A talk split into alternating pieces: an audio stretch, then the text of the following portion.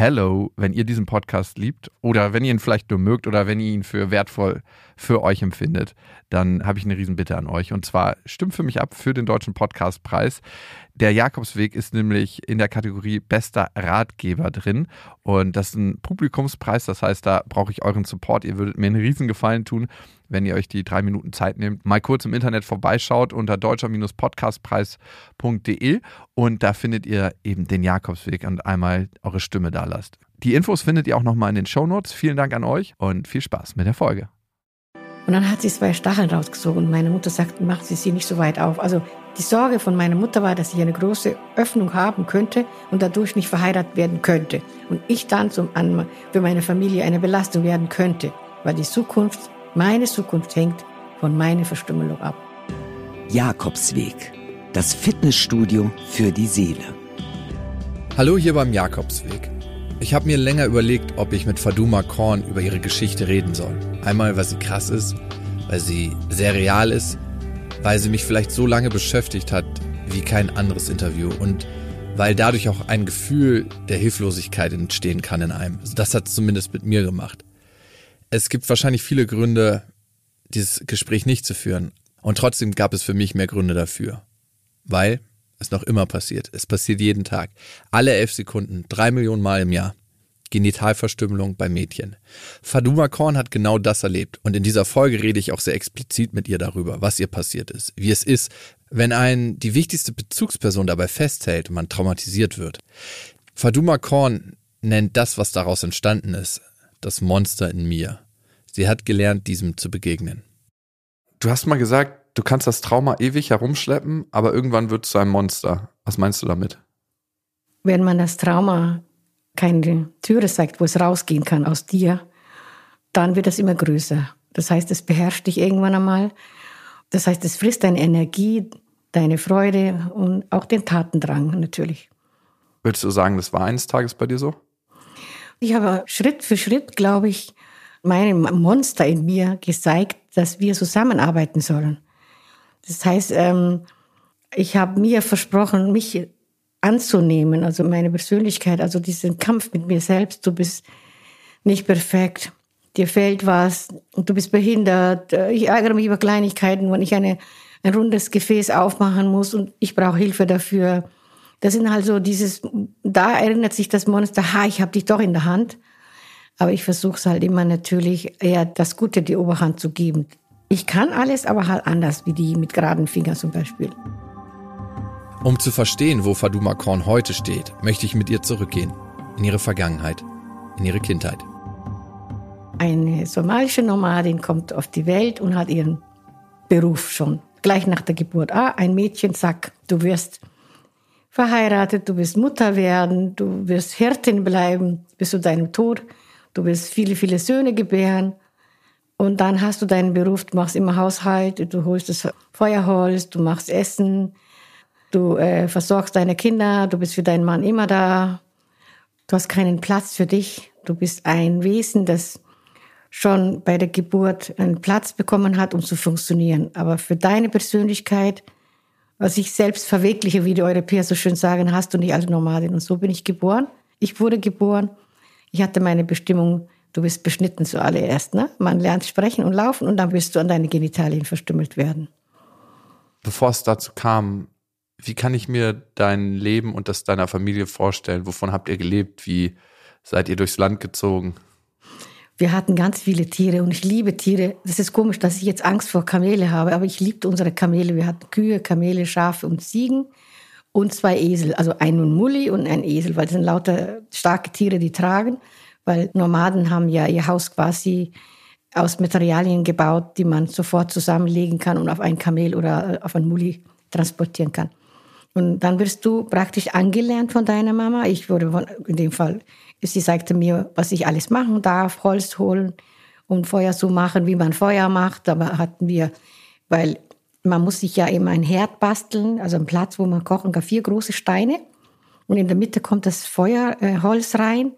Und dann war es immer ein großes Erfolg, wenn ich das angekriegt hatte, so mit so kleinen Reisig und dann pusten, bis man äh, halt erstens voller Asche ist und, und schwindlig auch. Und ja, und dann habe ich mich gefreut. Und solche Sachen hat sie mich machen lassen. Aber ich dürfte zum Beispiel den Heiligen Koran nicht anfassen. Ich dürfte nicht äh, mitkochen. Also ich war eifriges, kleines, fünf-, sechsjähriges Mädchen.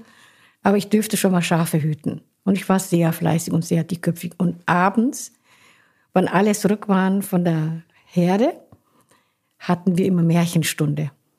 Das fand ich sehr schön, erinnere ich mich wirklich sehr gerne daran. Das klingt abenteuerlich auf der einen Seite. Und du hast auch schon Schafe gehütet so früh? Ja, ich wollte unbedingt, ich war nicht viel größer leider, ich musste mir immer Anhöhe verschaffen. Wir hatten einen sehr dicken, trägen Schafbock. Ich bin manchmal auf den geritten, damit ich ein bisschen höher bin als die Schafe und der hat mich immer abgeworfen und so. Das war sehr. Aber ich habe ihn dauernd natürlich auch geärgert, indem ich an den Hörnern gehalten habe und so. Ich habe es gebettelt und gebeten, bis meine Eltern mir erlaubt haben, beziehungsweise meine Mutter sagt, die geht verloren, die ist viel zu klein, die sieht man doch gar nicht. Mein Vater hat gesagt, lass sie einfach, ich glaube, die kann das. Und dann bin ich eines Tages wirklich total stolz mit einer Riesenherde Tiere losgezogen. Ich habe alle abends nach Hause gebracht. Da waren wirklich die Erwachsenen völlig verblüfft, weil ich war natürlich erledigt. Ich glaube, ich bin unterwegs schon ein paar Mal eingeschlafen und wieder aufgewacht, weil die Herde, die Herde läuft nicht weiter, wenn du dich hinlegst. Meistens, die bleiben da. Ich war so erledigt, kann mich erinnern, tausend Stacheln an den Füßen. Ich hatte keine Schuhe. Und ich war fleißig und schnell und fortan dürfte ich dann größere Herde hüten. Und das war eine schöne Aufgabe. Und abends, wenn man zurückkommt, bist du stolz natürlich, weil jedes Kind will helfen. Kinder möchten genau das Gleiche tun wie die Erwachsenen. Und wenn man dir das Vertrauen entgegenbringt, du kannst es, dann kannst du es auch natürlich. Stell mir das vor, in der Wüste zu leben oder in der Savanne, da gibt es ja manchmal auch wenig Orientierungspunkte. Bist du als Kind irgendwann mal verloren gegangen in der Wüste? Also ich war trotzig, weil ich meine, also Tiere hüten, ja, ich hatte einen Sieglein verloren. Mein, mein Vater hat zu mir gesagt, du bist unzuverlässig. Und ich war so verletzt in meine Ehre. Es war schon fast dunkel und ich habe mich umgedreht und bin schreiend weggelaufen. Und in dem Moment hat der Regen eingesetzt und du verlierst sofort die Orientierung, weil also wenn, in, wenn es in Somalia regnet, dann kommen sehr fette Tropfen runter, die einen wirklich erschlagen und es ist schlagartig dunkel. Kurz nach 18 Uhr ist zappenduster bei uns. Und dann habe ich die Orientierung verloren und es regnete, es regnete und ich habe einfach gedacht, wenn du jetzt nicht irgendwas findest, ich bin auch gegen, gegen Bäume gestoßen, Sträucher und, und irgendwelche Stachelbüsche, weil du siehst die Hand nicht vor den Augen. Dann habe ich einen Baum gefunden und habe die Nacht auf diesem Baum verbracht. Und in der Früh oder in der Dämmerung, als der Regen aufgehört hat, saßen zwei Hyänen unten und haben auf mich gewartet, dass ich runterfalle. Und habe alles versucht, um nicht einzuschlafen und runterzufallen. Da bist du nämlich sofort Futter. Die zerreißen dich. Also Hyänen, äh, Löwen fressen weniger Menschen, als man glaubt. Die schlimmsten sind Hyänen. Weil in dem Moment, wo du dich umdrehst und laufst, haben sie dich schon. Wie alt warst du da? Sechs Jahre. Wann wurdest du gefunden und wie? Ich bin an eines Morgens hinter, ganz in der Nähe von unserem Dorf aufgewacht. Es war wirklich, ich war keinen halben Kilometer weg. Auf einmal hörte ich die Geräusche, ich hörte die Rufe, ich hörte die Schafe. Und an diesem Abend habe ich keinen Baum gefunden. Ich habe in einem sehr stacheligen Gestrüpp und dann wache ich in der Früh auf und dann völlig erledigt. Meine ganzen Füße waren wund, mein Mund war wund, ich hatte überall Narben am ganzen Körper. Dann hörte ich einfach, das war so ein schönes Gefühl. Und ich bin schreiend dahin gelaufen. Und alle haben natürlich gleich, ah, oh, die lebt noch, die Fasma, die lebt noch. Und dann hat man mich nie wieder geschimpft.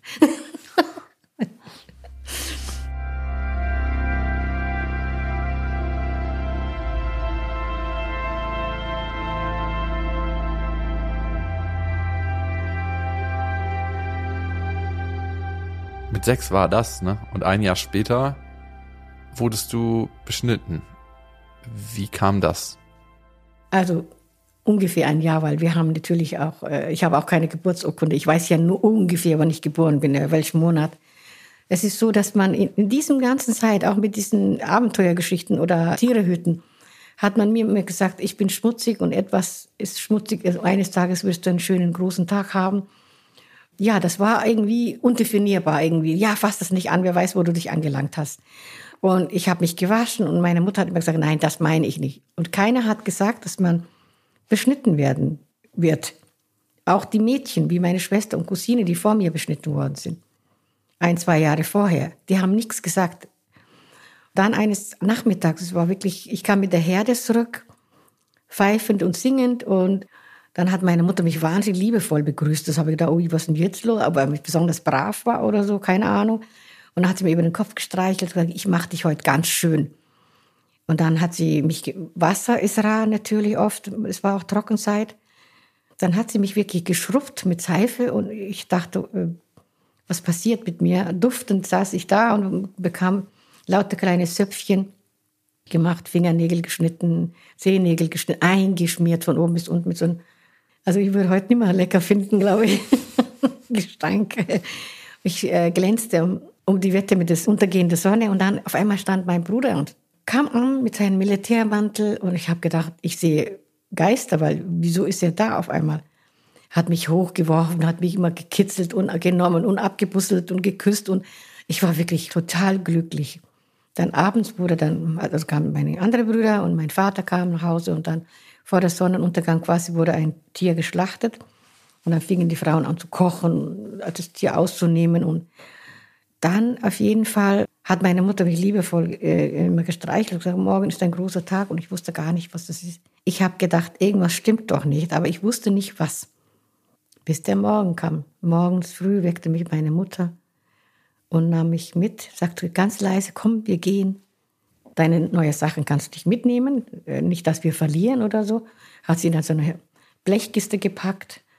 Dann sind wir aus unserem Dorf geschlichen und mir war nicht gut. Also ich habe irgendwie so eine Vorahnung gehabt, es passiert irgendwas.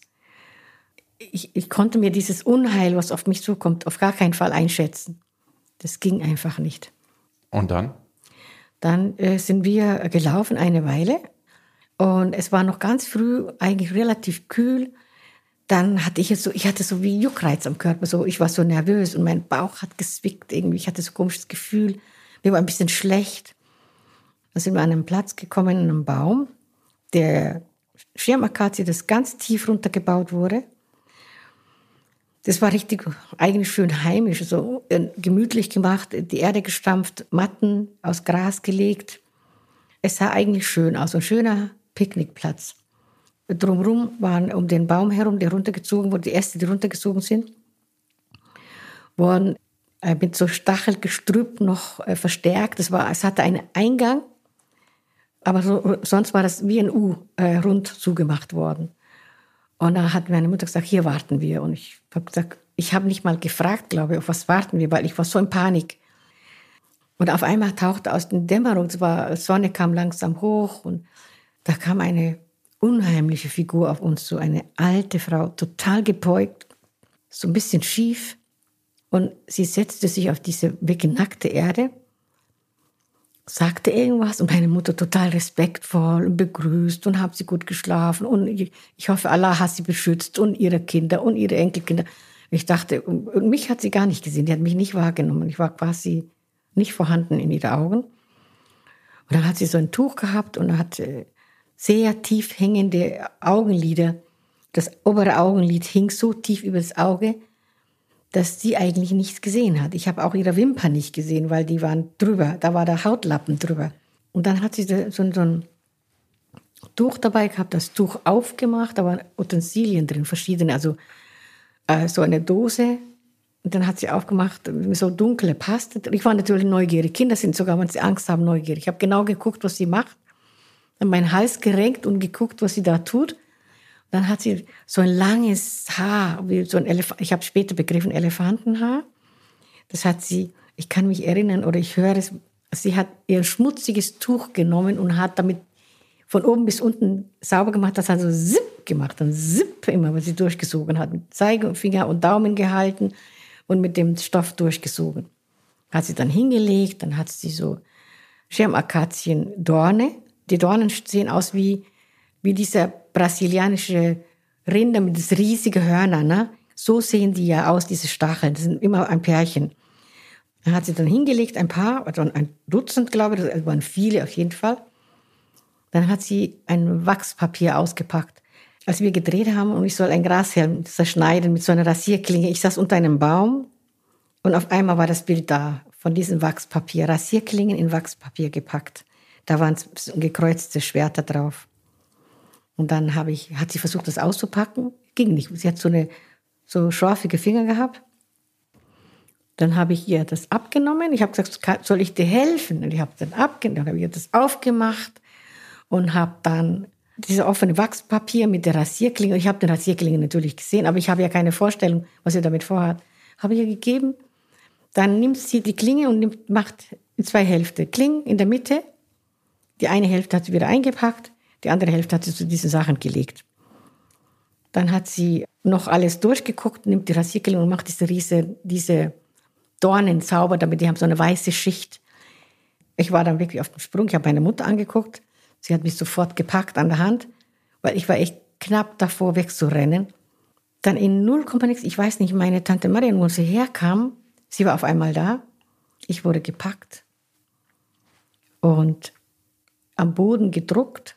Ich bekam ein Beißhölzchen in den Mund, dass ich mir die Zunge nicht abbeiße. Meine Mutter hat, ich saß auf ihren Schoß, dann hat sie ihr linkes Bein über mein linkes Bein gemacht und eingeschlagen, so wie ein bisschen wie man im Schneidersitz geht. Und dann war ich komplett überwältigt. Ich wurde überfallen, ich wurde entmachtet auf der Stelle. Und was dann passierte, das, boah, das ist schon ein böser Geist fuhr in meinen Körper. Also es war der erste Schnitt ist, man kann sich überhaupt nicht vorstellen, weil es gibt halt leider kein Wort, um das zu beschreiben. Ich weiß nur, das waren unfassbare Schmerzen und das schoss so im, im Kopf. Ich habe das Gefühl, mein Körper explodiert und es brennt gleichzeitig und ich habe gefroren. Es war alles in einem einzigen Schnitt. Und ich kann mich erinnern, ich wurde stocksteif wie ein Brett und ich habe gedacht, ich habe geschrien, glaube ich, aber es gab nichts. Ich konnte mich nicht hören. Und ich bin irgendwann einmal, Gott sei Dank, ohnmächtig geworden und ich bin wirklich aus meinem Körper raus. Also es war die einzige Lösung zu überleben, glaube ich, raus aus dem Körper. Und ich schwebte, ich würde jetzt sagen, wie eine Drohne über diese Situation und habe gesehen, was sie machen. Und ich sehe es jetzt, gerade wo ich die erzähle, kann ich sehen, wie sie sitzt, wie meine Mutter sitzt, das geblümte Tuch am Boden. Ich kann das alles sehen. Das ist jetzt 50 Jahre her. Ja, und dann bin ich irgendwann einmal zu mir gekommen und ich hatte keine Gefühle mehr. Es waren alle weg. Ich konnte nicht weinen, ich konnte nicht lieben. Alle meine Gefühle wurden rausgeschnitten. Als sie fertig waren, haben sie mich abgelegt. Ich habe geschluchzt.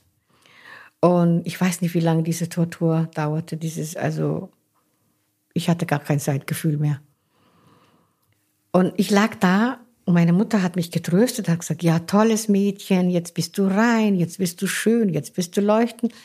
Ich hatte keine Gefühle, ich hatte, ich konnte auch mich nicht spüren. Also ich spürte meinen Körper nicht mehr, ich spürte nur noch meinen Unterleib, der Höhlenfeuer verursachte.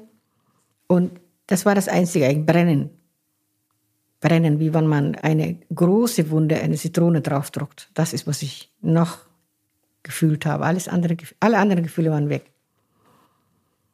Ich lag da und habe gedacht, es wäre schön jetzt, wenn ich sterben würde. Jetzt bist du rein.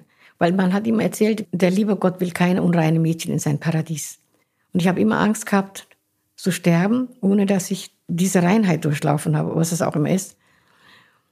Eine Beschneiderin muss so lange da bleiben, bis der Auftraggeber, beziehungsweise sind ja immer Frauen, die Auftraggeber sind entweder die Omas oder die eigene Mutter.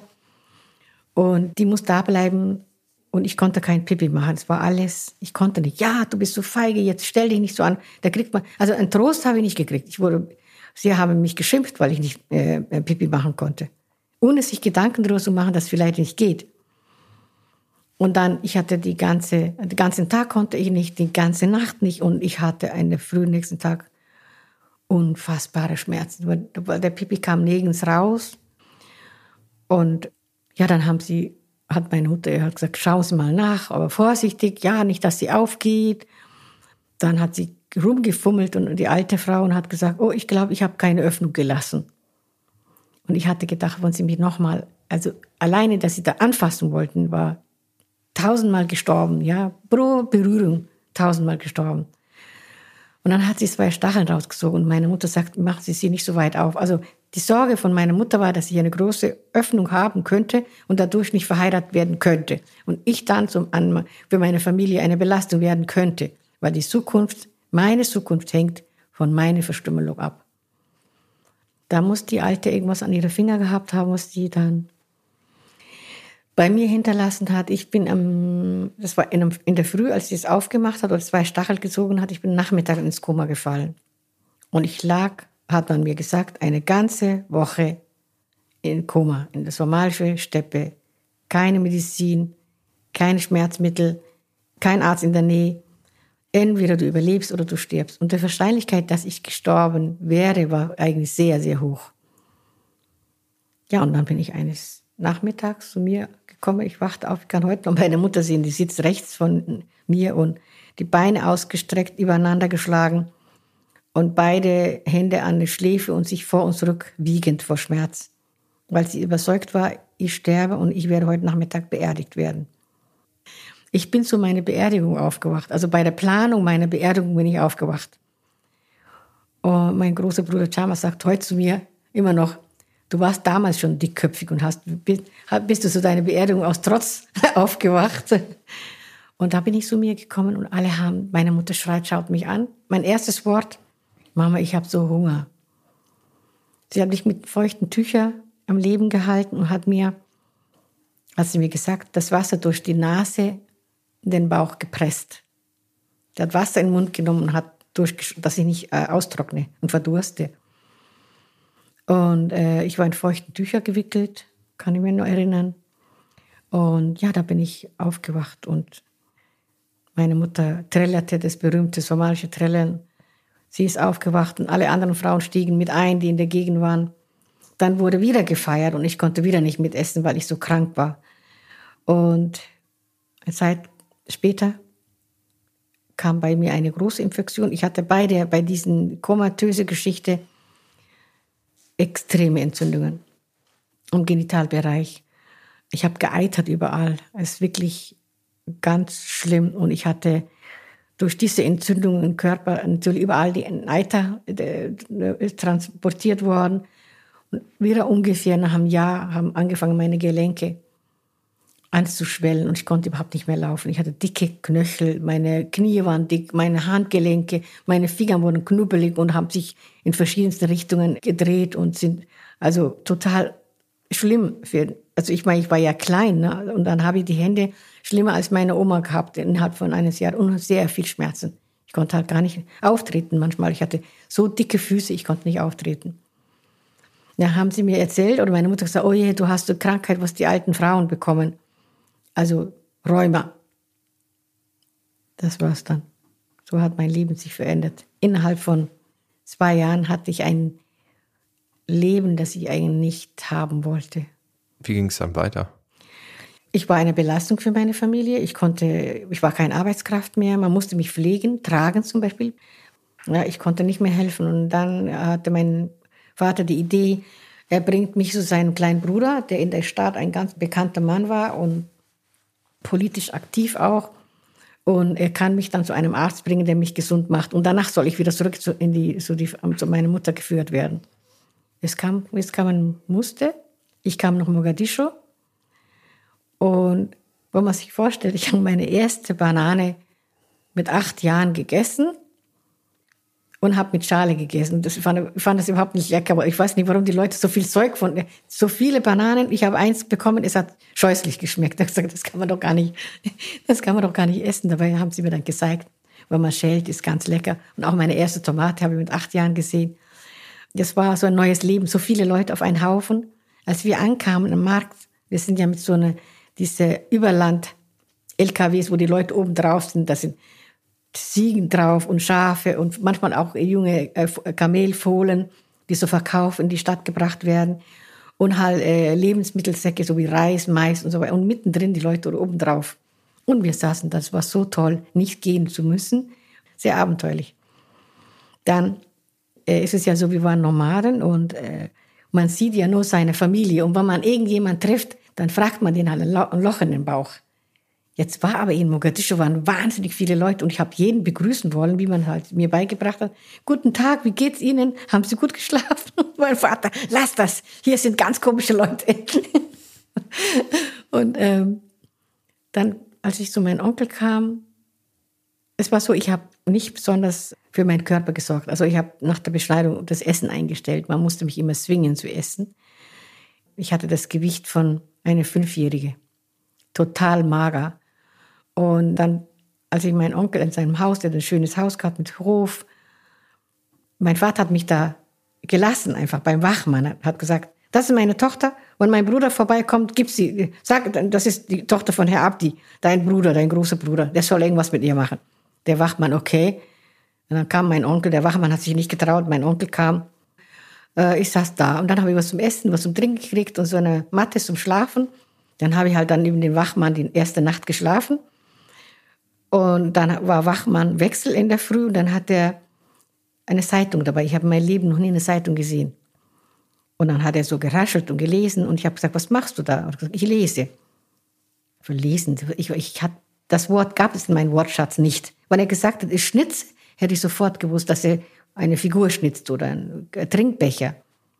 Dann saß ich da, dann kam, ging mein Onkel, dachte, boah, der hat aber schöne Füße und der riecht so gut, der roch unglaublich toll. Dann kam er mittags wieder, nächsten Tag, oder guckte mich an und sagte, wer bist du denn? Was machst du hier? Ich stellte mich mit meinen ganzen, keine Ahnung, wie, knapp über einen Meter oder so, sagte, was bist du für ein Mann, der seine Nichte nicht kennt? Und er, oha, so frech gleich, ne?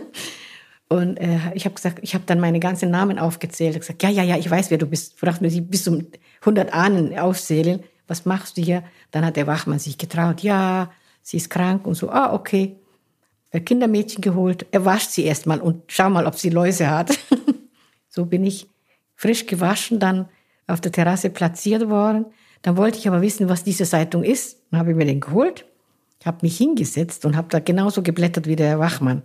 Und auch geraschelt, weil ich dachte, das gehört dazu. ich habe die Zeitung genommen, er hat ja immer so, da bist auseinander geraschelt und dann habe ich das auch gemacht und habe immer geguckt, ob irgendwas runtergefallen ist. dann habe ich ein Foto gesehen auf dieser Zeitung und ich total erschrocken. Dann habe ich mit diesem Foto gesprochen, weil für mich war ein Mensch. Mensch habe ich erkannt. Boah, bist du klein. Was machst du da drin? und dann kam der Wachmann und sagte, das ist ein Foto, wieder ein neues Wort, das ich nicht kenne. Und ich werde ziemlich heftig aufgeklärt von meiner Cousine. Die hat ein Album gezeigt, die hat mir ein Telefon gezeigt. Ich war völlig überfordert. Und ich habe einen Wasserhahn gefunden im Garten. Denn Wasser war kostbar. Und man hat dann so viel Wasser getrunken, wie man äh, trinken soll, damit du den ganzen Tag dann nicht durstig wirst. Im Vorrat, im Vorrat trinken können Nomaden schon, weil wir müssen tanken. Dann habe ich den Wasserhahn immer so, ich habe gesehen, der Wachmann hat aufgemacht, da ist irgendwie was passiert und dann habe ich so hin und her gedreht, als er weg war, da kam das Wasser rausgeschossen. Dann wollte ich das Wasser halten, natürlich, und es hörte nicht auf und es hörte. Dann habe ich mich unter dem Wasser eingelegt und bin fast ertrunken. Wasserboiling, was das ist. Und ich musste mich übergeben. Ich habe natürlich viel zu viel Wasser getrunken und äh, war auch in der Matsche gelegen. Dann bin ich wieder geduscht und so, so recht gesupft und neues Kleid reingeschlüpft. Und ach, ich fühlte mich wie eine Prinzessin, so schön. Genau, und dann hat mein Onkel äh, mich gefragt, was, was los ist. Ich gesagt, keine Ahnung, vielleicht kommt der Vater wieder und dann kannst du ihn fragen. Und dann habe ich ihn halt ein bisschen interviewt, was er macht, wie viele Kinder er hat, so wie es man halt macht. Und seine Frau, die war die coolste Frau von ganz Somalia. Die ist in England aufgewachsen, Tante Madeleine. Und ähm, sie hatte hochhackige Schuhe an. Ich habe mein Leben noch nie hochhackige Schuhe gesehen. Ich habe mich am Boden hingelegt, und, damit ich sehen kann, weil die, die schwebte für mich. Weil langes Kleid und das klapp, klapp, klapp und diese hochhackige Schuhe. Ich dachte, die fliegt über den Boden, wie macht sie das? Und dann hat sie gesagt, Kleid hochgehoben und gesagt, ja, das sind schicke Damenschuhe. Ich wollte natürlich unbedingt ausprobieren. Auf jeden Fall hat mein Onkel nicht mitbekommen, dass ich eigentlich krank bin und was für eine Krankheit ich habe, weil seine Kinder gingen jeden Tag in der Früh in einem Auto, die hatten gleich aussehende Klamotten an und kamen wieder. Und dann habe ich gefragt, ob seine Kinder die Tiere hüten gehen. Hat er gesagt, nein, sie gehen in eine Schule. Schule, okay, neues Wort. Was ist das? Dann hat er gesagt, da lernt man was. Möchtest du da auch hingehen? Ich habe gesagt, aber nur, wenn ich auch solche Klamotten kriege, was ihr anhabt. Dann habe ich eine Uniform bekommen und wurde dann mit dem Auto gefahren. War immer total. Ich habe ja nicht gewusst, zum Beispiel, dass man beim fahrenden Auto die Tür nicht aufmacht. Weil wenn ich ein, auf ein Tier sitze und ich mache irgendwas, es macht mit, aber ein Auto fährt einfach weiter und dann muss man aufpassen, dass ich nicht Unsinn anstelle und aus dem Auto falle. Dann kam ich in eine Klasse, das war die erste Klasse, die in der somalischen Sprache mit Somalisch, im Somalisch geschriebenen Büchern unterrichtet wurde. Ich war die erste Generation, die ihre eigene Sprache als geschrieben gelernt hat, weil die, die somalische Sprache ist sehr neu. Ja, dann, hat er, dann saß ich da und dann habe ich, äh, mein Onkel hat mir schon Schulranzen gegeben mit weiße Hefte. Nomaden haben keine weiße Sachen, da ist alles ein bisschen schmuddelig. Und dann hatte ich so ein reines, weißes, so weiß, dass es blendet, ein Heft und ich soll da was reinschreiben. Ich habe mich geweigert natürlich und der Lehrer hat, der muss gedacht, was ist das für ein dummes Kind. Dann äh, hat der Lehrer mich geschlagen und dann ich, bin ich erst mal rausmarschiert. Und, aber ich kannte mich ja nicht aus. Da hat er hinter mir her, hat mich eingefangen. Und dann habe ich dann zu ihm gesagt, ich sage das mein Onkel, dann kommt er und dann erschießt er dich. ich habe gesehen, dass mein Onkel Pistolen hat. Mein Vater hat auch Gewehre gehabt und so. Und mein, die haben schon gedroht, immer zwischendurch, der Kerl gehört erschossen. Ich dachte, das ist normal, ne?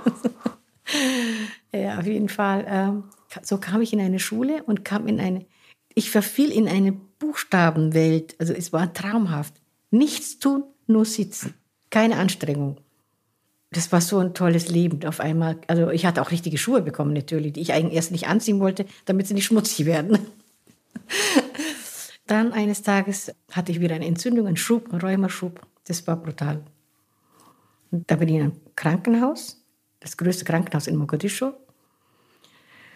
Hospital Dikfer hieß es. Ich war noch nie in einem Krankenhaus. Also ich habe äh, allein der Geruch hat mich fertig gemacht, was da äh, Medikament. Damals haben sie mit scharfen Mitteln geputzt und so Zeug. Ne? Und dann haben sie gesagt, oh, die hat Rheuma, aber das ist sehr fortgeschritten. Man kann jetzt nicht. In Somalia kann man sowieso nichts machen. Dann hat mein Onkel mich mit zwölf Jahren, ist er mit mir nach Italien geflogen. Und kurz bevor, der, vor dem Flug, so ein paar Wochen vorher, kam ein, der erste weiße Mensch, den ich gesehen hatte. Er war noch rothaarig und hatte Sommersprossen. Ich dachte, er ist verbrannt und hat keine Haut mehr. Ja, mein Onkel, ich bin hingegangen. So, oh, du armer Mann, was ist mit dir passiert? Du hast gar keine Haut mehr. Soll ich dir Nivea holen? Weil bei uns wurde alles mit Nivea. Meine Tante hat gesagt, bei Verbrennung, ah, gleich Nivea drauf tun. Äh, ich habe einen Pickel, gleich Nivea drauf tun. Ich dachte, Nivea ist die, ist alle Heilmittel. Ne? Also, dann ich, bin ich losgerannt, habe Nivea geholt und wollte den armen Kerl einschmieren. Mein Onkel, geh weg, schäm dich, geh weg. Und dann bin ich nach Italien im Rom gelandet. Da waren hunderte Menschen, die keine Haut hatten. Also in meinen Augen, ne, laute weiße Menschen. Ich bin hingestanden und habe gesagt, boah, denn von denen gibt es aber ganz viele. Also mein Onkel jetzt, guck doch, glotzt doch nicht so. Ich habe mich am Boden hingehockt, um besser sehen zu können. Ne? Also alle angeschaut. Dann meine erste Rolltreppe. Wahnsinn. Also es war irre. Eigentlich ist diese Entwicklung ein bisschen zu schnell gegangen. Innerhalb von ein paar Jahren habe ich die ganze Welt kennengelernt ein Flugzeug ja, dann bin ich in Rom gelandet und kam in eine Klinik. Mein Onkel flog wieder zurück, hat mich bei seinem Halbbruder gelassen. Und dann haben sie mich drei Monate in eine Klinik gesteckt. Keiner kam zu Besuch. Ich war einfach da. Die italienischen Ärzte haben jeden Tag mein Herz gecheckt, also abgehört, meine Lunge abgehört, meinen mein Puls gemessen. Und ich war da einfach. Und dann kam der Halbbruder von meinem äh, Onkel, der Onkel Omar, und sagte, ich werde als Botschaftersekretär versetzt. Nach äh, Kenia, glaube ich, ist er gegangen. Und äh, du kannst jetzt nicht hier bleiben, ich schicke dich nach Deutschland. Ich, sag, äh, ich wurde wie ein Paket verschickt mit einem großen Zettel vorne. In Köln angekommen, hatte ich das Gefühl, alle streiten. Die deutsche Sprache ist wie eine Kampfsprache. Das ist wirklich überhaupt keine Melodie drin. Wenn man aus Italien kommt, wo alles Melodie ist, ja. Und ich packte mein kleines Köfferchen und druckte an mich und guckte ganz böse alle, die mir in meiner Nähe waren. da wollte mir ein Polizist helfen, mir mein Köfferle tragen, weil er hat einen Zettel in der Hand gehabt und ich wusste ja nicht natürlich, ne? Ich habe gesagt, mein Koffer, ich dachte, er will mich berauben, festgehalten. Er hat an eine Seite gezogen, ich auf alles auf einmal geht das Ding auf, wuff, alles, was ich drin hatte, flog durch den Flughafen. Und so bin ich wieder in eine andere Familie, wieder monatelang in einem anderen Krankenhaus. Ein neuer Abschnitt.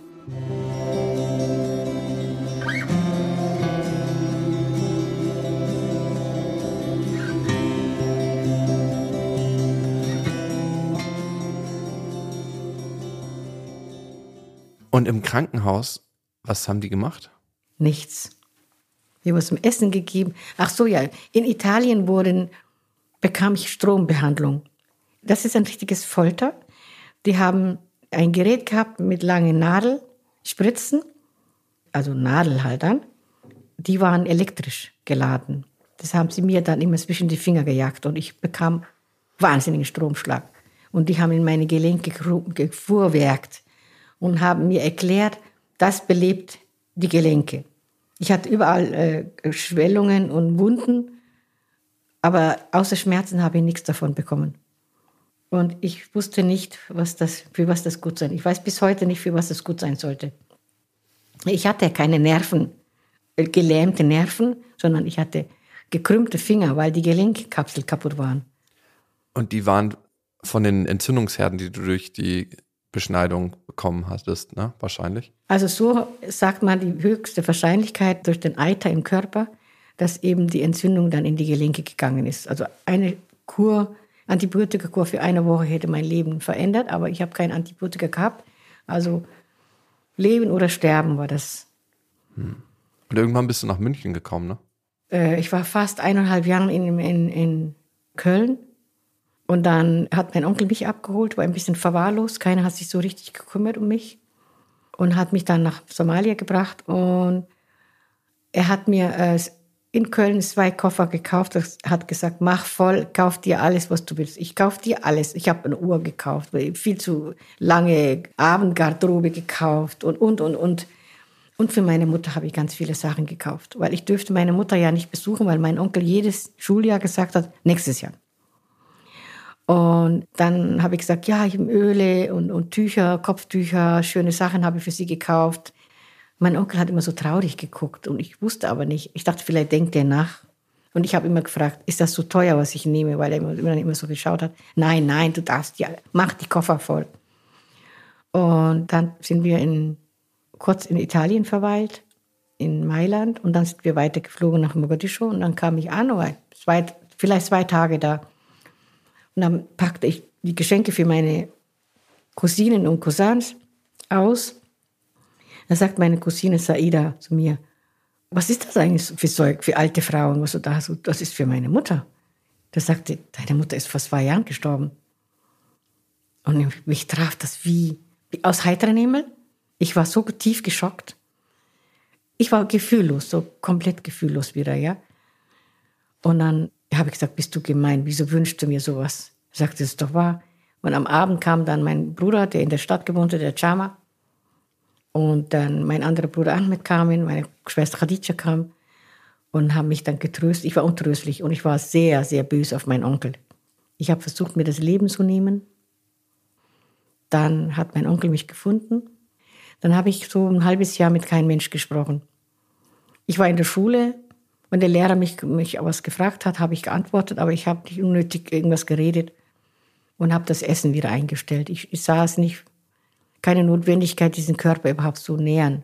Ich habe meine Periode bekommen und ich hatte nur Höllenschmerzen. Mir kam das nicht irgendwie erhaltenswert vor.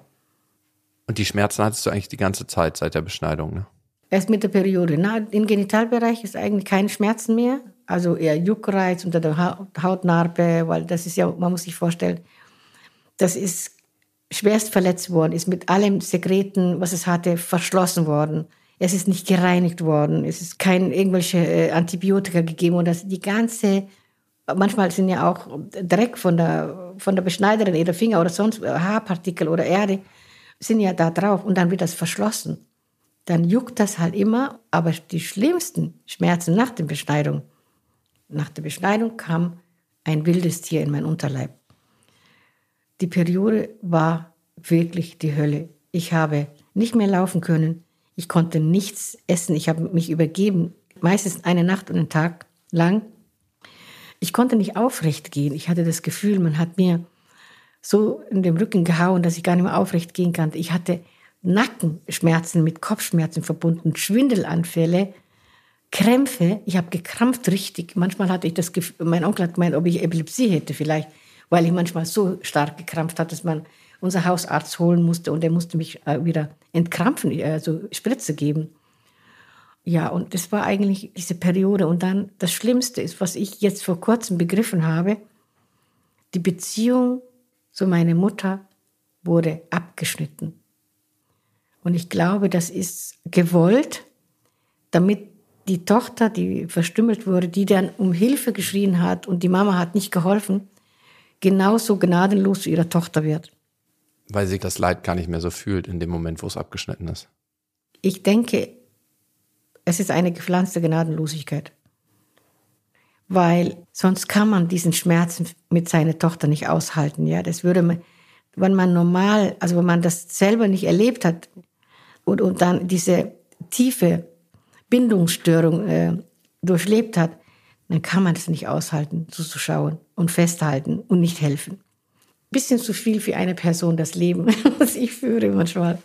Und die Folgen der genitale Verstümmelung, die seelische Probleme und Schäden, die sind viel größer als die körperlichen. Ich habe eine 60-prozentige Behinderung davon getragen, ja, körperliche Behinderung. Aber ich habe meine Seele schwer zurückbekommen. Ich musste mich selbst retten. Das geht natürlich nur, wenn du in wirklich guter Beziehung liebst. Also mit meinem Mann, als ich meinen Mann kennengelernt habe, war ich 17 und er war 22. Ja, wir waren wirklich extrem jung und dieses Schutzgefühl, was er mir gegeben hat, er ist immer für mich da, egal was passiert. Das hat mir sehr, sehr gut gefallen. Aber gleichzeitig hatte ich natürlich die Panik, weil wir heiraten. Ich möchte Kinder, wir möchten Kinder haben.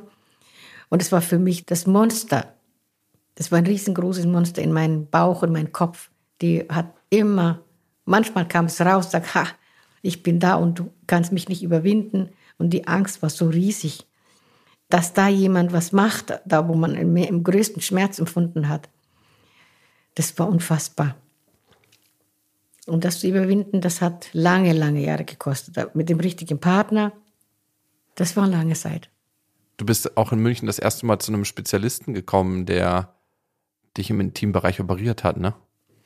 Damals gab es keine Spezialisten, es gab nur Gynäkologen.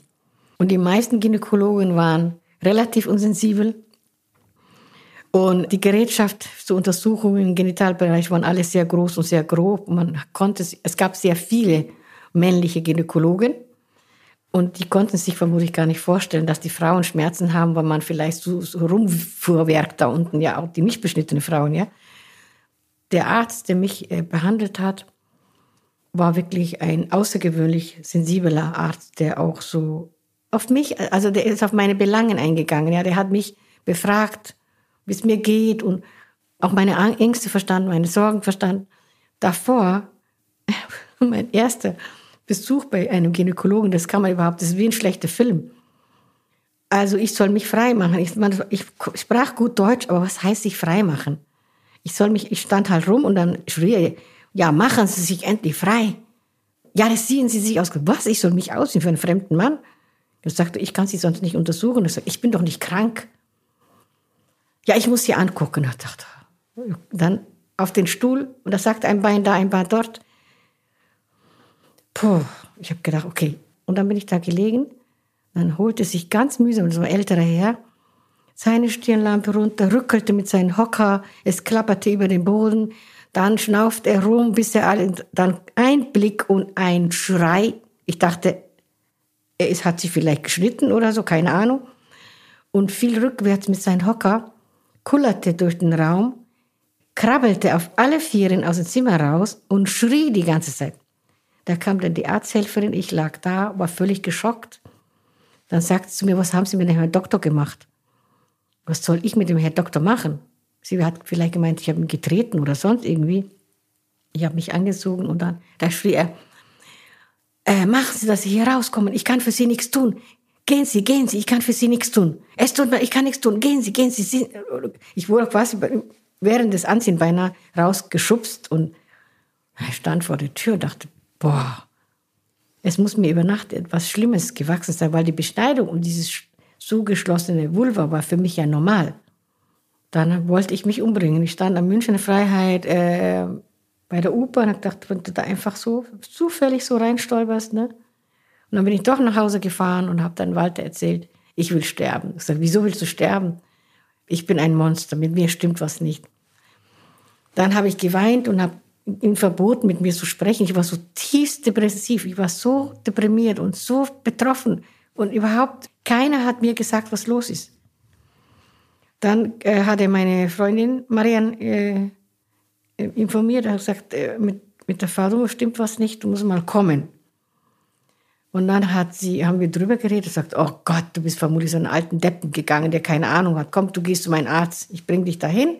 Und hat sie mich begleitet und er hat mich nicht, ich musste mich nicht frei machen. Das Wort habe ich mir sofort gemerkt. Und ich musste auch nicht auf diesen Folterstuhl rauf. Er hat gemeint, frisch verheiratet. Und ich gesagt, ja. Aus Somalia, mhm. Okay, wir machen einen Termin in der Klinik. Dann machen wir eine kleine OP dann wird es uns gut gehen. Also immer auch so, wir sind, ich bin nicht alleine. Ich habe über seine Sprache gewundert, dass er so empathisch war. Ich habe bis vor kurzem so immer Kontakt gehabt. Da gab es keine Experten, es gab nur eine Eröffnung der Vulva, also diese verschlossene Vagina, ja. Das heißt, eine Eröffnung schaffen, aber so wie sie heute machen, quasi operieren, äh, wieder herrichten, vielleicht die Klitoris wieder rausholen, einen Glanz verpassen, das gab es nicht. Es gab nur eine Eröffnung aber das war für mich eine riesen Überraschung. Erst hatte ich natürlich tödliche Ängste, weil es hieß ja, mein Monster war wieder da. Was kam da für Stimmen? Dass ich beschnitten werde. Man kriegt immer so kleine Schlafmittel, weil ich so panisch war. Und dann, ich wurde ja schon mal entmachtet und dann hat man mir erzählt, ich bekomme eine Narkose und werde dann schlafen. Und ich dachte, boah, ich werde wieder entmachtet.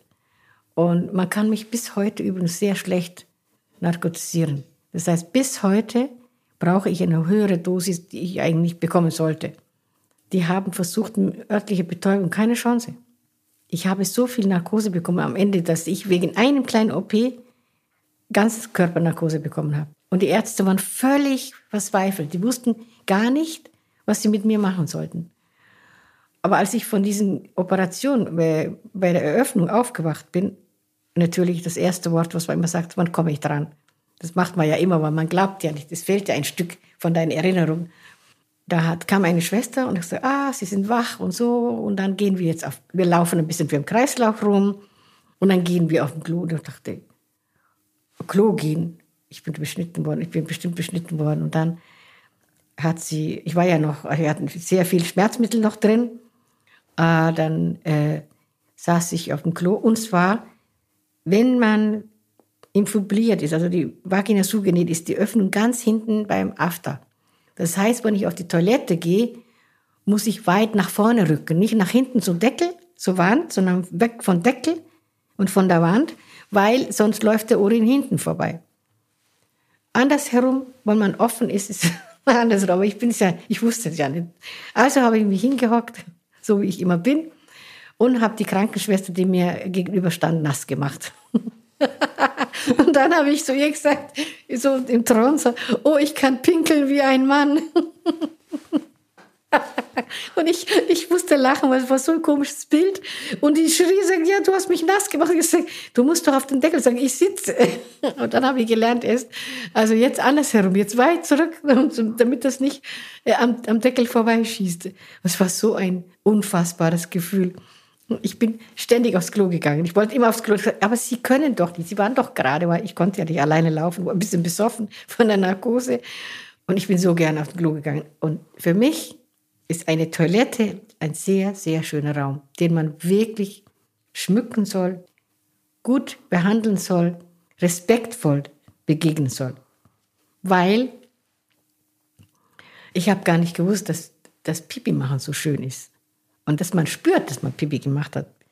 Und dann, ich kann mich erinnern, ich habe äh, eine Lehre angefangen zur äh, äh, Buchdruckerin, Weil mir hat es riesen Spaß gemacht, weil mein, wir hatten eine Druckerei in Somalia und mein Chef hat das nicht verstanden, dass ich so lange auf der Toilette bin. Und ich konnte ihm ja nicht sagen, ey, es geht nicht schneller. Also habe ich meine Lehre aufgegeben, weil ich das nicht erklären konnte. Das würde keiner verstehen. Und selbst jetzt in Deutschland erfahre ich immer wieder, dass junge Geflüchtete, Alleingeflüchtete, Minderjährigen, die in der Obhut von Jugendamt sind, in den Heimen, wo sie sind, dauernd zum Arzt gebracht werden. Ich weiß nicht, was die hat. Äh, oder sie fällt schon wieder von der Schule. Und das ist sehr traurig eigentlich, dass man immer noch nicht kapiert hat. Es ist eine riesengroße Verletzung. Und die Angst vor der nächsten Periode ist so groß, dass man zwei Tage vorher fix und fertig ist. Und für mich, nach der Öffnung, meine erste Periode, ich wachte eines Tages auf und ich lag in meiner Blutlache. Ich dachte, ich bin kaputt gegangen oder irgendwas ist passiert, aber ich habe noch nie, seit ich meine Periode hatte, und das habe ich mit 14 bekommen, noch nie ohne Schmerzen gehabt. Es war unfassbare Schmerzen. Und mir hat diese Öffnung etwas, boah, das war eine Befreiung. Ich kann gar, also so eine Befreiung, das gibt es nicht.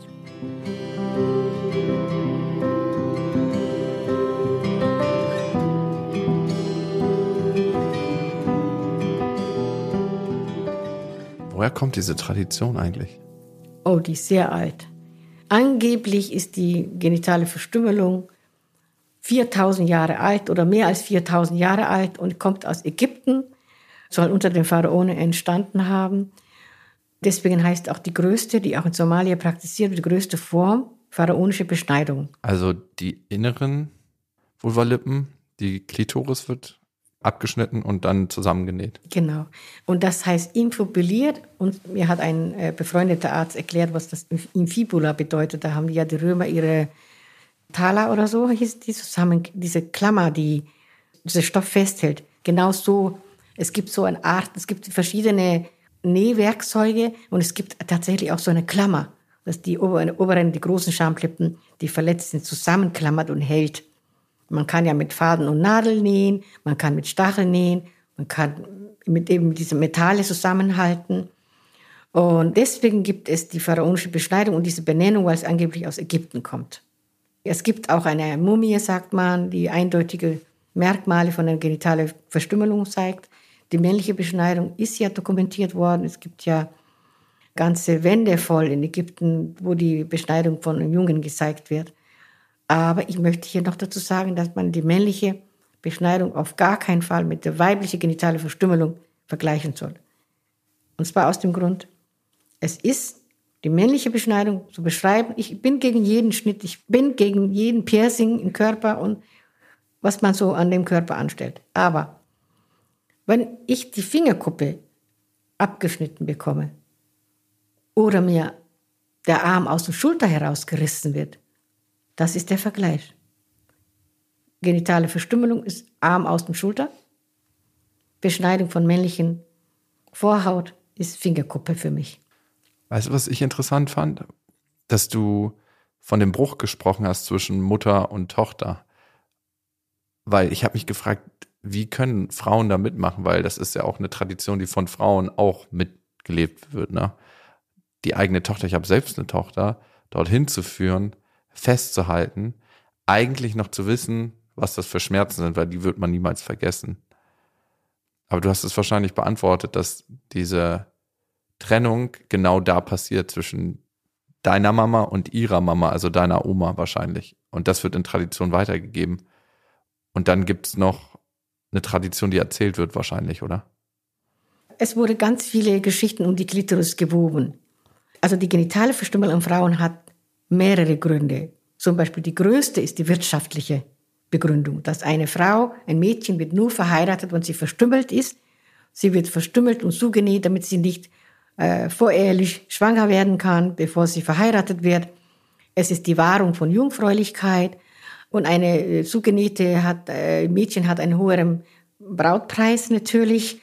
Die verstümmelte Mädchen finanzieren ihre Brüder, dass sie heiraten können. Das sie bringen. Wir bringen ja Geld in die Familie. Wir bringen Waren und äh, Güter, Tiere wir finanzieren unseren Brüdern das Leben und wir sind gleichzeitig die Garantie, die Krankenversicherung, Lebensversicherung, Rentenversicherung für unsere Eltern, damit sie weiterleben können. Und die Frauen organisieren, die Beschneidung wird meistens von Frauen bestellt und von Frauen durchgeführt.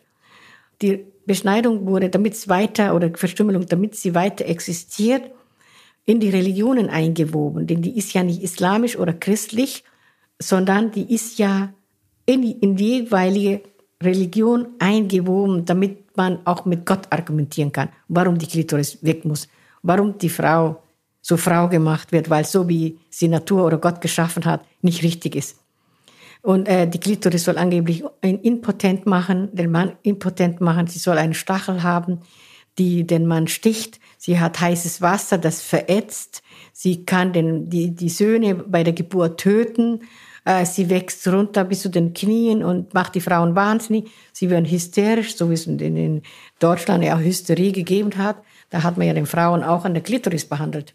Wenn Frauen sehr aktiv, äh, sexuell aktiv im Bett waren und der Mann das nicht gepasst hat, weil er Angst hatte, wenn er weg ist, kann sie ohne ihn nicht aushalten, dann sucht sie sich einen Mann und geht fremd. Dann haben zwei Männer über die Frau entschieden, dass sie hysterisch ist, dass man die Klitoris behandeln muss. Und das ist bis in den 70er Jahren in Deutschland gewesen. Also, damit man weiß, was man den Frauen überhaupt immer antut.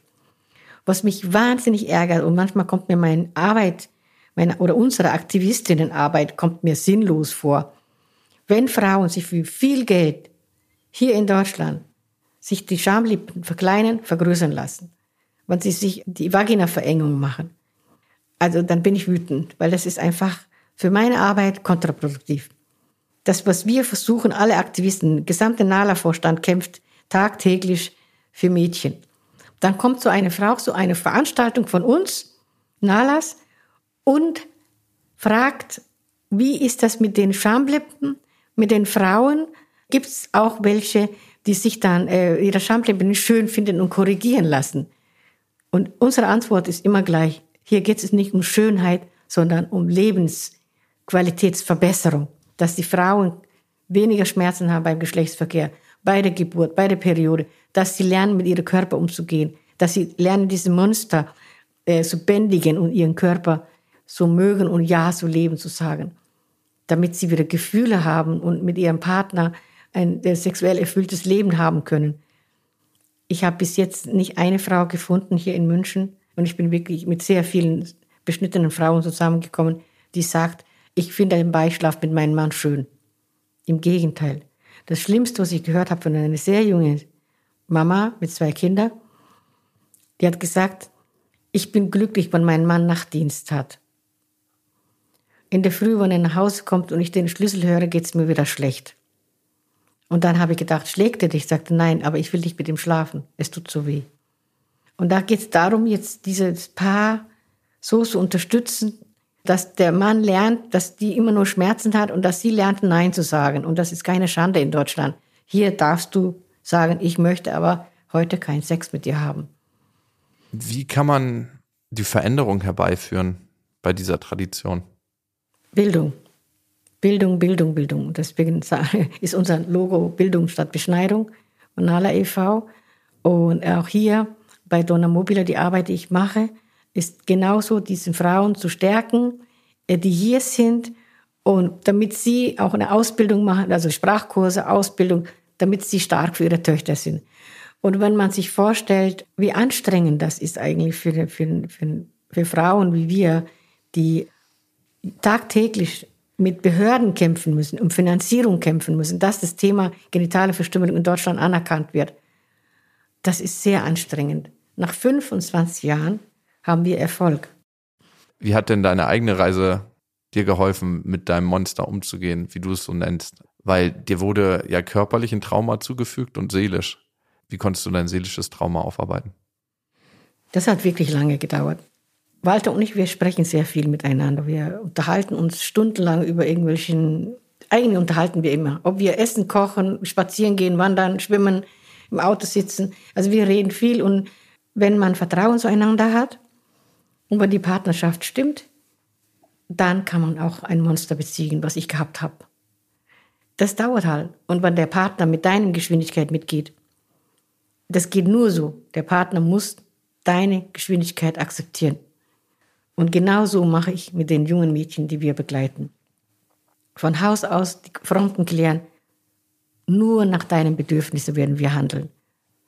Wie ist es denn heute mit deiner Mutter? Ich meine, deine Mutter ist tot, aber du weißt, dass sie Teil des Ganzen war. Wenn es sowas gibt wie Vergebung, hast du ihr vergeben? Ja.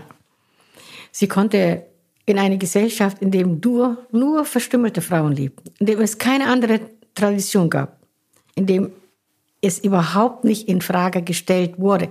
Noch schlimmer, es wurde überhaupt nicht angesprochen. Die genitale Verstümmelung ist ein Tabuthema.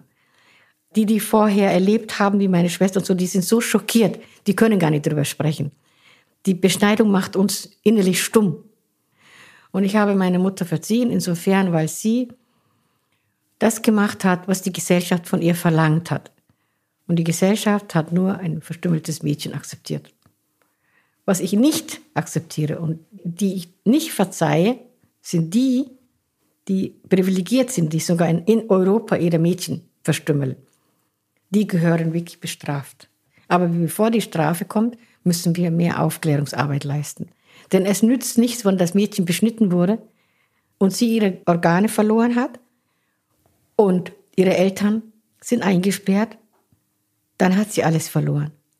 Kein Vertrauen mehr zur Menschheit, körperlich und seelisch geschädigt, elternlos. Das bringt uns nicht weiter. Das ist nicht, was wir wollen. Wir wollen Prävention, präventive Arbeit zu leisten, zwingen wir Deutschland richtig auf gerade. Also das ist wirklich richtig schön am Anlaufen. Ich merke, dass sehr viele Einrichtungen mitmachen. In der heutigen Sitzung beim Ministerium hat man gesehen, wie viele Fragen noch offen sind. Und was mir heute aufgefallen ist, auch in dieser Diskussion, wie gehen wir voran, wie, wie spreche ich das Thema an, dass eben wir setzen unser Wissen voraus, dass die anderen es wissen. Das ist falsch. Wir müssen alles aussprechen. Wir müssen sagen, hast du das verstanden oder äh, was für Hilfe brauchst du oder einfach mal geradeaus raussprechen. Nicht denken, ja, das ist doch klar dass die Frau weiß, wo sie sich gesundheitliche Hilfe holen kann. Mhm. Und was ich schlimm finde, eine blöde Entwicklung oder eine nicht so gute Entwicklung gerade, ist, dass viele Gynäkologinnen die verstümmelte Frauen nicht mehr nehmen wollen, weil die so viel Arbeit machen, weil sie eine Sprachmittlerin brauchen, weil das dauert zu viel Zeit, bis sie sich ausgesogen haben, bis sie formuliert haben, was ihnen fehlt. Dieser Sieben-Minuten-Takt, das funktioniert dann nicht mehr, da ist eine halbe Stunde Takt. Und dann Schwangere, zum Beispiel verschlossene Frauen noch, wo die Genitalien verschlossen ist, wo die Ärztinnen müssen sich absichern und einen Ultraschall machen. Aber das, weil man vaginal nicht untersuchen kann. Und wenn die Ärztin nicht Ultraschall macht und mit dem Baby ist etwas, dann ist die schuld. Die Krankenkassen verweigern aber diese viele Ultraschalls. Also unser Gesundheitssystem ist nicht angepasst an genitale Verstümmelung. Wir haben da eine große Lücke und wir arbeiten gerade dran. Und ich hoffe, dass der Herr Holecek, also der bayerische Gesundheitsminister, uns einlädt mit unserer Frau Dr. Tair, die, die sudanesische Gynäkologin hier in München, die gerade auf dem Zahnfleisch geht. Ihre Praxis steht vor dem Ruin, dass sie bald schließen muss, weil das Gesundheitssystem ihre Abrechnungen nicht also übersetzen kann, weil es nicht funktioniert. Jetzt haben wir die einzige schwarze Gynäkologin die eigene Praxis hat, die vor dem Ruin steht. Und da denke ich, was ist das für eine Welt eigentlich, ne? Als letzte Frage, wenn man jetzt keinen Walter hat bei sich zu Hause und was erfahren hat, was so schmerzlich ist, wie du es erfahren hast, wie kann man damit lernen, umzugehen? Wenn nicht über das Monster gesprochen wird, wenn man nicht das Monster benennt, dann wird man nie erreichen, dass man als Partner das überwindet. Es ist wichtig, aber in vielen Kulturen wird überhaupt nicht in der Ehe gesprochen, geschweige denn über Geschlechtsverkehr oder über Lustempfinden. Ganz ehrlich, manchmal kläre ich auf. Ich habe das Gefühl, ich habe gerade eine astreine Beschreibung für Selbstversuche gemacht. Macht mal selber, also ein Beispiel zum Beispiel, das ist wirklich ein simples Beispiel. Wenn dich eine Mücke im Rücken sticht und du kommst da nicht hin, das fragst du deine Frau, kannst du mir mal den da kratzen? Die macht alles Mögliche, bis du sagst, ja, genau da ist es. Ne? Aber du kannst blind mit so Augen diese juckende Wunde oder du kannst den Platz finden, den Ort, der Finger, dein Finger weiß, wo die Mücke dich gestochen hat. Es geht darum, dass die Frauen lernen, ihre eigenen Gefühle zu forschen, zu entdecken und so, so dann zu lernen, zu ihrem Partner zu sagen, da tut es mir gut und da tut es mir weh. Aber wie soll man diese alte Traditionen nicht über Sexualität zu sprechen, durchsprechen? Oder, oder wie, soll man das durchsichtig machen, dass die Frauen sagen, okay, ich sage jetzt mein Mann, äh, ich habe einfach Probleme, ich bin trocken, ich habe keine Scheidenflüssigkeit, dann sage ich dann, probier's doch einmal so eine Feuchtigkeitssalbe, ja, so eine Gleitgel. Ja, ich soll mich da anfassen. Sage, ja, wer denn sonst? Du wäschst dich ja auch, oder? Oder wenn du Pipi machst, wischst du ja ab. Ah, okay. Dann musst du halt einfach selber rausfinden, wo wohnen bei mir die Gefühle. Und da geht es darum, diese Gefühle zu wecken und das Vertrauen in den Unterleib wieder zu gewinnen, ja? Also so eine Art Friedensschluss. Wir haben einen Vertrag miteinander, dass wir uns verstehen und wir machen keinen Krieg miteinander. Wir wollen die guten Gefühle entdecken. Bei mir hat das Gespräch mit Faduma Korn noch nachhaltig gewirkt. Und ich möchte Faduma Danke sagen, dass sie so offen mit ihrer Geschichte umgeht. Auf der einen Seite verarbeitet sie die Geschichte dadurch und sie hilft natürlich anderen Menschen, ein Bewusstsein zu entwickeln und auch Betroffenen besser damit umgehen zu können. Mit ihrem Verein, den sie gegründet hat, Nala e.V., tut sie nämlich auch genau das. Und ihr könnt diesen Verein unterstützen. Nala e.V. findet ihr im Internet. Was mir nochmal ganz wichtig ist, zu gucken, wie geht man mit Trauma allgemein um? Wie schafft man es, Traumata zu therapieren? Und darum treffe ich in der nächsten Folge eine Traumatherapeutin. Karin Boger heißt sie und sie wendet bei mir eine Technik an, die eigentlich das Mittel der Wahl ist, wenn man traumatisiert worden ist und dieses Trauma behandeln möchte. EMDR heißt die Technik. Sie ist einfach und simpel und sehr, sehr effektiv. All das beim nächsten Mal. Bis dahin freue ich mich, wenn ihr mal zum Beispiel auf Apple Podcast vorbeischaut, eine Bewertung für diesen Podcast hinterlasst. Ihr könnt diesen Podcast wie immer abonnieren auf allen gängigen Podcast-Plattformen. Vielen Dank für eure Zeit und wir hören uns. Jakobsweg. Das Fitnessstudio für die Seele.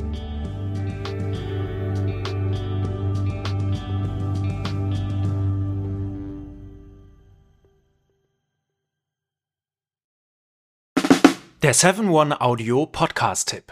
So, ganz kurz, stopp, bevor ihr abschaltet. Hallo, Grüße, äh, hier sind wir nochmal. Wir sind äh, Niklas und David und äh, wenn euch diese Podcast-Folge, die ihr jetzt gerade gehört habt, gut gefallen hat, dann können wir euch nur sehr empfehlen, kommt mal rüber zu uns. Hört mal, hört mal, hört mal bei uns rein. Vielleicht ist das ja was für euch. Es ist eine Einladung. Ja, absolut. Also wir öffnen die Tür. Und ihr müsst nur noch reinkommen. Genau, kommt rein. Also vielleicht habt ihr jetzt noch was vor, vielleicht habt ihr noch eine Autofahrt vor euch, vielleicht wollt Genau. ihr jetzt gerade noch mal zu Hause ein bisschen sauber machen, aufräumen ähm, oder Freund, Freundin besuchen oder Oma und Opa, dann ähm, äh, hört doch einfach mal eine Folge. Wir sind quasi die 5 Euro, die ihr irgendwann mal in die Hosentasche gesteckt habt und dann die Hose gewaschen habt und dann äh, aus dem Schrank wieder rausnehmt und sagt, oh, hier sind 5 Euro. Das sind wir. Wir sind quasi ein Geschenk für euch. Und Ja. ihr wusstet aber noch nichts davon. Ja, ihr könntet wahrscheinlich gleich reicher sein, wenn ihr uns hört. Ah, gedanklich. Also mental ähm, Bereicherung im äh, Mindset. Falls ihr äh, Mindset-Defizite aufweist. Kommt We vorbei. got you covered. Wir gleichen das aus. Also bis gleich. Dudes, der Podcast, überall und auf allen Podcast-Plattformen.